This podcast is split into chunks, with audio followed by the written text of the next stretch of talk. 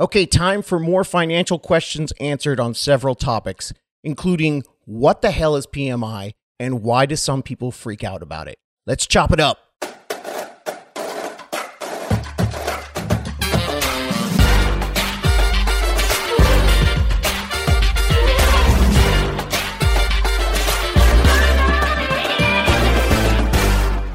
What's happening, everybody? How y'all doing? Welcome to the How to Buy a Home podcast, the podcast that is brought to you by me.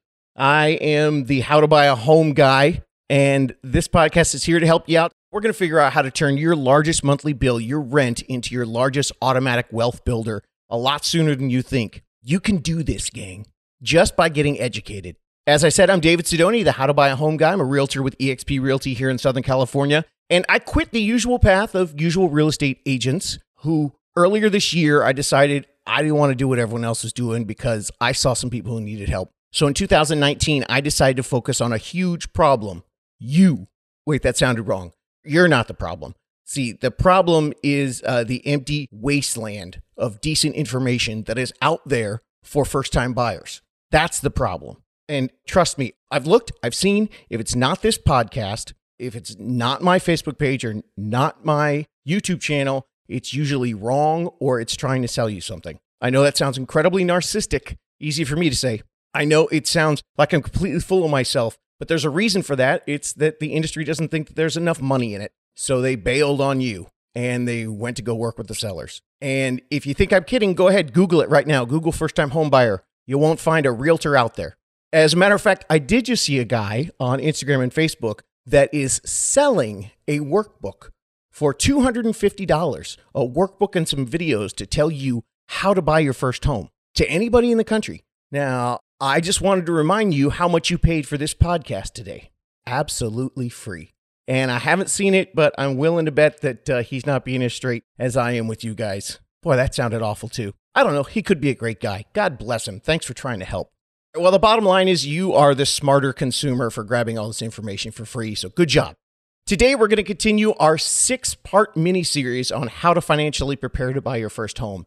And by a look at the download numbers that I've seen online, apparently this topic is seriously of interest to you because this mini series right now, it's the most recent thing that I've done, which means that it's been on the internet for the least amount of time, yet it seems to be getting the most downloads all the financial preparation ones are the ones that have the most downloads. So I get it. In fact, I'm going to encourage you to DM me, message me, go to my website, shoot me an email, text me, you know, with a list of topics, something that you're interested in. Because right now, all I'm doing is looking at the numbers, staring at a screen, going, I think that's what they want. So remember, this show's for you. And for now, I'm just totally pulling topics out of my butt since I've got a list a mile long. 13 years of this, 82 first time buyers, three more in escrow right now, too. Woohoo!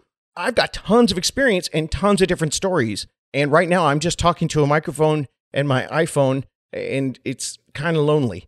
But mostly, I don't care. I can listen to myself talk all day. It's you. What do you want to know? Write me, get involved. All right, before we get to part six on our financial preparedness, let's start with some great news. Let's ring the bell. That is me hitting a colander with a spoon. I turned into a morning radio dork. Uh, hey, we got number two, Nicole in Green Bay. Nicole in Green Bay reached out to me. I hooked her up with a unicorn realtor named Kevin in Green Bay. Bang, she's closing this week. So we've got yet another nationwide person closing. This podcast is here for you if you're years away, but some people found us when they were pretty close. And so, congratulations, Nicole. We're very excited for you. And our next bell ring this brings us to a segment that we call Story Time with David. See, it's just like an elementary school assembly presentation by some, you know, crazy artsy people in primary colored shirts with white overalls. Yeah, that was my job when I was 19. And though this is going to be in story format, I'm going to do like the people try to do when they come to your elementary school and they do those assemblies. They try to like sneak in the ethics and the morals you know, wrapped up in the themes and the motifs and the plot twists. But the difference is that you actually asked for this information as opposed to being forced to sit crisscross applesauce on a cold multi purpose room floor. getting all those secret morals shoved down your throat and you don't even know about it. And of course, it's always brought to you by the worst local community players. Like I said, this podcast is here to educate and help you. So rather than continuing to listen to me for a little while, let me tell you a story directly from one of our listener friends. This comes straight from the horse's mouth. There are lots of great first time buyer home lessons in here, including some, some of the financial ideas that we're looking to talk about with this episode. So here's the story. This comes to us by, I hope I'm pronouncing her name right because we talked for a long time and she's awesome. Simonette.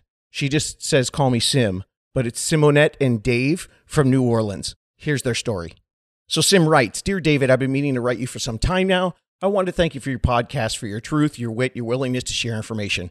Without you, my husband Dave and I would still be renting a cramped space and throwing money away each month.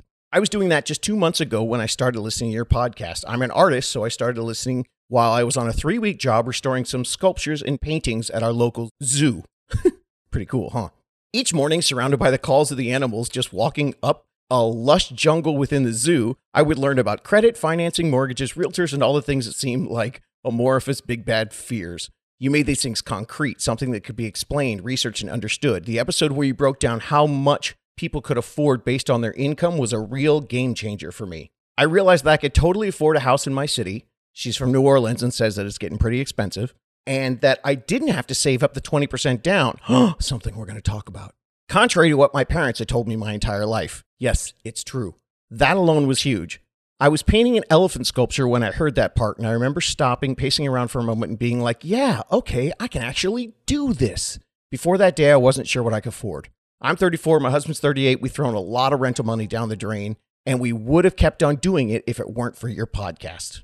So I keep painting and keep listening. I've already have some in my savings. I'd started savings, wasn't sure how much I'd need. I get to the episode where you talk about exactly how much money you need to close on the house, and man, that information was good. I was like, okay, I have a goal, a realistic goal. Finally, I was thinking I'd be in the 300 to 350 realm, so I needed to save 20k saved up, and I'd already had $10,000. Then you said that some people use money from retirement accounts for a down payment. My ears perk up. Dave and I work as scenic artists and sculptors in the film and television industry. We're part of a film union, IATSE, and part of our contract, our employers pay into an annuity fund. We have way more than enough in our annuity funds to cover a down payment. I made a series of phone calls, sent some emails, and then two days later, I was told we can draw the estimated cash to close from our annuity funds. So we can buy a house, have enough to cash to close, and even get a 10% down payment covered. This was huge. I would never even have thought to ask about this had it not been for you. We got our fabulous, sassy unicorn realtor, Lauren Hodges, for anyone in New Orleans, who I interviewed using some of your questions. She's a true badass. We started looking for houses, but with an actual realtor in person instead of just flipping through the pictures on the internet like I've been doing for the past six months. We were pre qualified and knew what we could afford. We found one in our neighborhood, got no bidding war, and get this, lost by $5,000. So we kept on looking at houses as people familiar with construction and finishing working on movie sets, we have to be meticulous about this stuff. We were surprised and appalled by some of the details in the, in the homes that we saw. Things look so different in the pictures. Did you hear that, gang? Plaster in great undulating waves. Every outlet in the house was crooked, giant gaps, areas where it was obvious the house has been recently flooded and the water line hadn't even been hidden or treated uh, from Katrina. Wow, that's interesting. Shelves barely attached to the walls, all of this new renovations. Attention to detail is everything. And if you can see it on the surface, what about the stuff that's behind the wall? That's a very good point.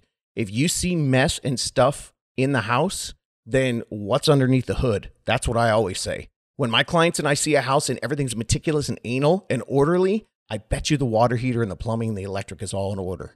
Anyway, back to the story.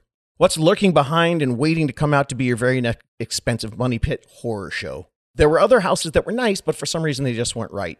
Then I got an email notification from my realtor. Yes, an email notification. Very important. Work with a good realtor. Got an email notification about a house that wasn't in an area that I expected, but I clicked on it just out of curiosity.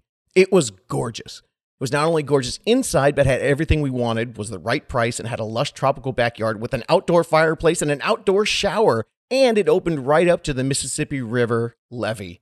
Blah, blah, blah. She goes on for another paragraph. Bottom line, it's their dream house. And folks, she sent me a link to it. It is gorgeous. So we made an offer 10K under asking, And after a day of nervous pacing, wondering, and waiting, it was accepted.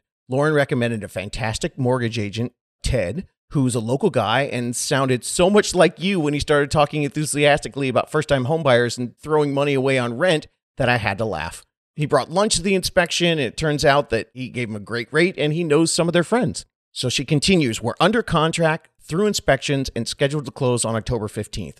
We're trying to decide if we should use the money we save for a down payment to make a larger down payment, which would save us $50 a month on the note, or if we should spend a little on new furniture and put the rest in a house fund bank account, like our mortgage agent suggested.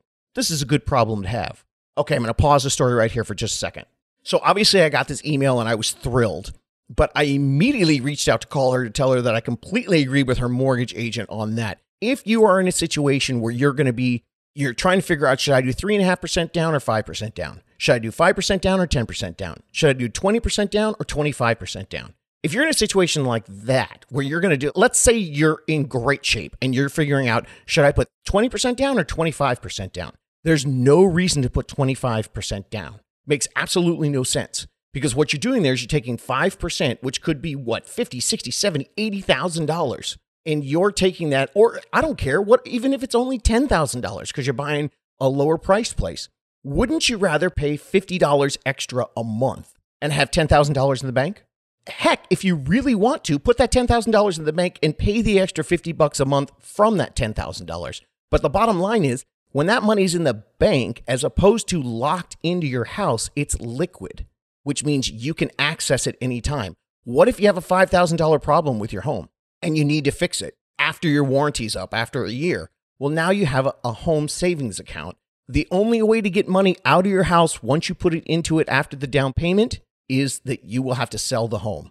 So, unless you have a large reserve saving account, work the down payment so you can leverage the mortgage to the least amount as possible. Now, that's going to ruffle a lot of feathers, but as long as you're putting the money aside and you don't touch it, I truly believe that's the best thing you can do. Continuing with the story, as a first time home buyer, I am definitely still a little scared by things and navigating the new murky waters, deciding on homeowners insurance and flood insurance, in case of a flood or hurricane in New Orleans. But I'm also empowered and thrilled that this is actually happening. I have to pinch myself sometimes to make sure it's real. We're going to move into this beautiful new house and only pay a little more than what we're paying right now monthly. Did you hear that? They're going to move into their new house and only pay a little more than they're paying right now monthly, thanks to buying a duplex. And all that money is going towards something. I should have contacted you sooner. Do you hear that, gang?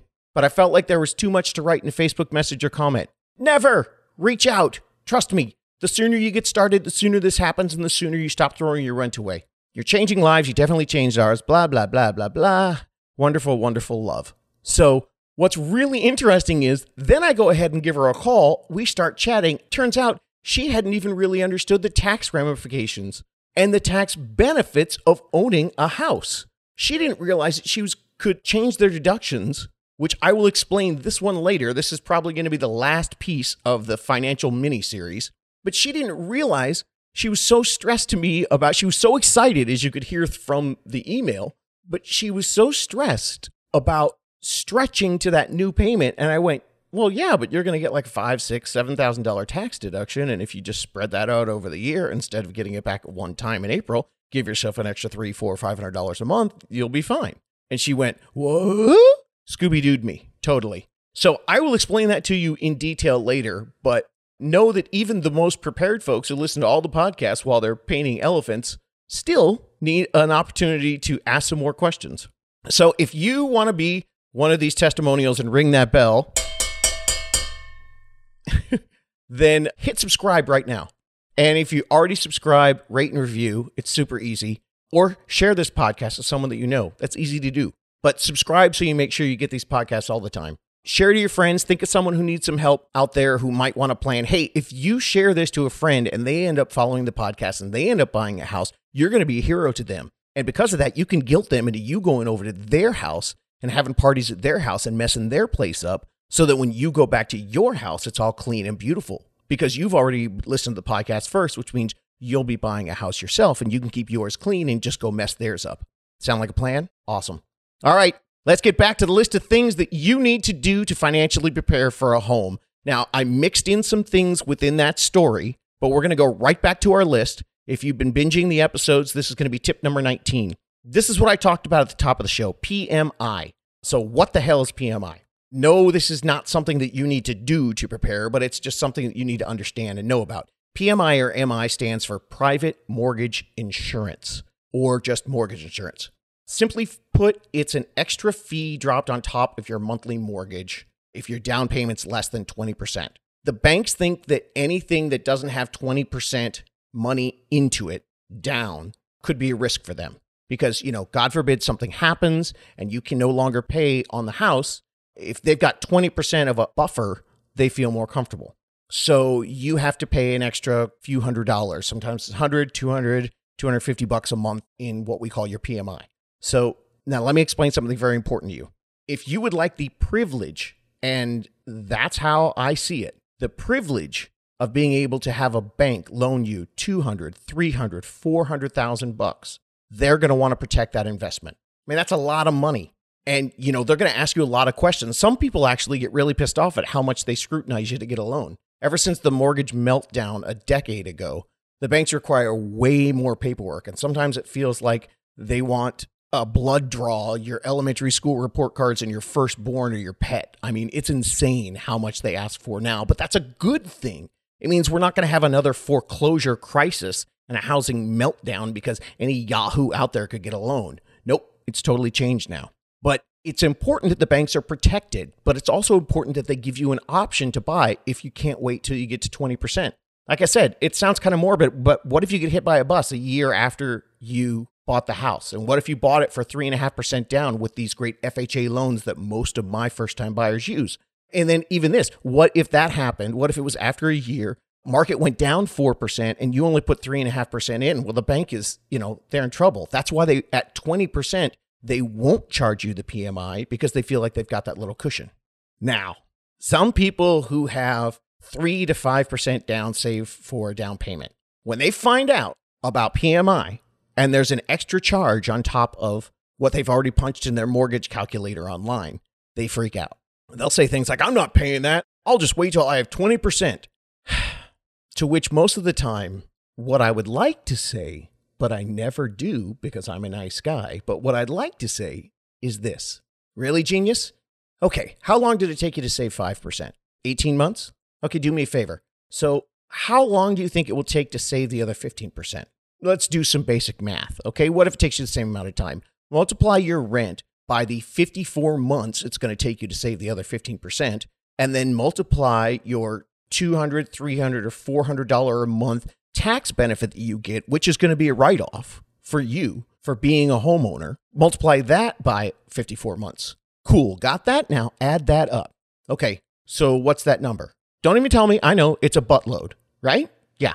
That's a buttload that you're throwing away. And of course, let's not forget about that interest rates and prices can change a bunch in the next 54 months and it might go not in your favor.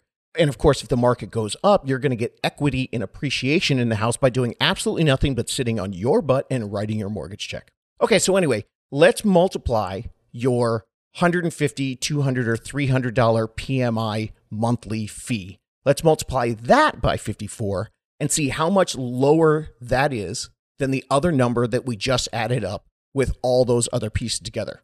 And of course, that doesn't take into account the potential equity, and not to mention the uncertain rise of mortgage interest rates. Okay, got it. Can we move on? All right. You see, PMI, it's a privilege, is a loan that you make to yourself. And it's a real simple equation. It's a loan that you make to yourself, little teeny payments that you pay each month in order so that you can make and save buttloads of money by being a homeowner. So don't freak out about PMI. All right, tip number 20 grants and down payment assistance. Once again, it's time for another truth bomb from your man, David Sidoni, the How to Buy a Home guy. There are a ton of programs out there. There's like, uh, last time I looked it up, there were over 2,300 to help people buy homes, especially first time home buyers. Some of these programs offer, you know, straight up grants right to you, which don't need to be repaid. Others have deductions and interest. Some of them have tax benefits. There's all different kinds. Some of them for doctors and or firefighters and nurses and state employees or teachers. There are a bunch out there, but what I have found, I just completed another course in this. I go and I take them all the time And at the end of this course, I ran everything and did all the numbers, and I came to the same conclusion that I've been coming to for 13 years that it's a lot of pie in the sky and it's out there. And here's the way it works Are they out there? Yes. Are they easy to use and helpful when you're trying to get a home? Hell no. That's just the way it is. First, it's limited to who can use them. Everyone is different. I mean, we're talking it's different by state, it's different by county, sometimes it's even different by city. So a lot of times you got to dig deep to find out about them. Check with your local pro to find something in your designated area. Now, here's the big truth, the big secret behind it. Most of them have income restrictions. So that means this is a tricky game to maneuver. It's really weird. They offer these grants to people who can't afford to buy a home, but if you can't afford to buy a home or you couldn't afford to save up 3.5% down payment because your income wasn't there, should you really be thinking about making a commitment to a mortgage and buying a home? So it's kind of rough in that capacity. And also, many of them have time commitments, like you have to stay in the home five, ten years. So, what if you get a job transfer? You can't sell your home. And then they might even have rental restrictions. So, you're kind of boxed in. They exist, they're out there. I had one of my team members once do something called a NACA, and it was really, really difficult. And we almost lost the deal several times. One of the big things about it is right now in 2019, if you're in a competitive market where there are multiple offers coming in, the sellers, if they're looking at multiple offers, they're looking at each offer and giving it a grade. Now, if you're using a grant, your grade drops significantly. Okay, they're looking at how much is the down payment, how long is the escrow period that you're asking for, or the contract period. When you get something with a grant, you're looking at maybe having zero down payment versus someone else who might have 20. And that's a little bit more comfortable because the seller thinks they've got a little more leeway, a little more, you know, if something happens, they've got some room there to extra money to try to close it up and finish up the deal. It also means extended escrow times. All the grant deals, think about the DMV. All right, you're dealing with government stuff, which means government time. That means you're going to be in at least a 45 to 60 day contract or escrow period when everyone else is going to be coming in trying to give them 30 or even 21 because it's a multiple offer situation. So in a competitive market, a grant is really, really put you at the bottom of the pile. So what I always tell people is if there's a grant out there and the income works and we can figure it out, great. Let's see if we can take advantage of it. But truly, most of our buyers use three and a half percent down. So why not just figure out how to save three and a half percent down? I mean, it's better to try to do that. You have more choices. You look better to the seller. You don't go to the bottom of the pile. And not to mention, you're going to develop some good habits along the way. And, you know, you're going to be using all the tips in the rest of this mini series. It's going to help you get to that three and a half percent. And you're going to actually be in a situation where you're not going to lose that house. And, you know, it'll be good. You'll have learned how to budget. All right, tip number 21. This will almost be our last financial tip. Beg. Look, a lot of the loan programs out there will let you get something that they will call a gift. And it truly is a gift. If you get a gift from your parents or your relatives or your friends, you can usually bring that into the loan. You don't have to show that you brought the money in yourself. Now, some loans you have to check with your unicorn lender. You have to show where the money comes from and that it was yours, or you have to have money in a bank account that's been there for more than three months. That's called seasoned money. But a lot of times you can get what's called a gift, especially with like an FHA loan. And I told you this before in other podcasts, and I'm going to continue to tell you this. The minute you start adulting, the minute you start thinking about this stuff, make sure you tell your relatives. You never know. Uncles, aunts, grandmas, grandpas, a lot of people will be so impressed with you being a responsible person that they'll offer to throw some money in and help you out. And it really helps if you go listen to a couple episodes, develop your own little spreadsheet and plan and budget and the whole thing and drop a presentation on them. Boom. Mom and Dad, I was going to spend $24,000 in rent for the next year, but I was listening to this podcast and this guy told me that if I did this, I could build up equity, not to mention the tax benefits. And for just an investment of $8,000, I'd be able to get on the road to 3.5% down payment. What do you think, huh? Yeah, baby. That's what I'm talking about. Okay. I just looked at the clock. Uh, looks like we hit about 30 minutes right now. So we're going to save it. We're going to turn, what did I say? Was this a six parter now? We're going to turn this into a seven parter. Yeah, baby. I've got one big one that I need to talk to you about. What I was talking to you about with uh, Simonette, my gal from New Orleans, Simonette, Sim, and Dave, the tax benefits. If you can't buy a house because your paycheck is too small, when you buy a home, your paycheck can get bigger. And I'll explain that to you guys in the next episode. So I encourage you to listen to this a few more times whenever you have a chance, re listen to it. Join the How to Buy a Home Facebook page. If you're not a grandma on, on Facebook, then you can follow me on Instagram. I'm there too. It's follow David Sidoni, David Sidoni on Instagram. Lots of tips there and videos, daily stuff coming up. Check out David Sidoni on YouTube. The YouTube page is up there. I try to put as many videos up as I can. There's a whole bunch of different information if you're looking for specific stuff. Also, feel free to explore the website, davidsidoni.com. Go to davidsidoni.com, uh, especially if you're a reader. All of these podcasts are transcribed and they'll be right there. You can go through and read them all, not to mention the blog. And subscribe, write a review if you can. That would be great for us. The more people we can help, we can keep ringing this bell. I'm so stoked. We're like over 33 uh, referrals all over the country, couple closings, and we got more coming up. Thank you so much to everyone out there. Follow, follow all of the advice that you can hear. Use this on your own. It's free for you because you've got someone out here that wants to back you up because I believe in you. And remember, you can do this.